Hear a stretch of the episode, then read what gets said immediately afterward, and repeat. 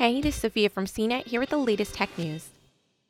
A Twitter account posing as an Antifa group and pushing violence at protests across the United States was linked to a white nationalist group identity, Evropa, as previously reported by NBC.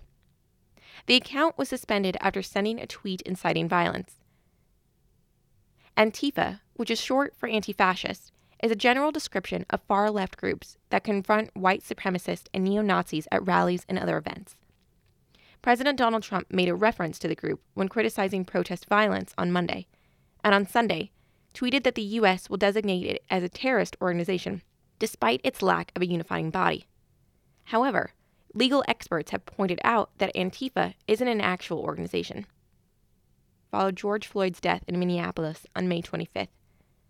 According to a video posted to Facebook, other footage, and prosecutors, a police officer pressed his knee on Floyd's neck for nearly nine minutes while Floyd, who was handcuffed and on the ground, says repeatedly, I can't breathe.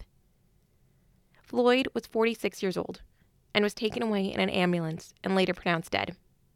On Friday, authorities charged the now fired officer, Derek Chauvin, with third degree murder and second degree manslaughter. The three other officers involved were fired and are under investigation. For more of the latest tech news, visit cnet.com.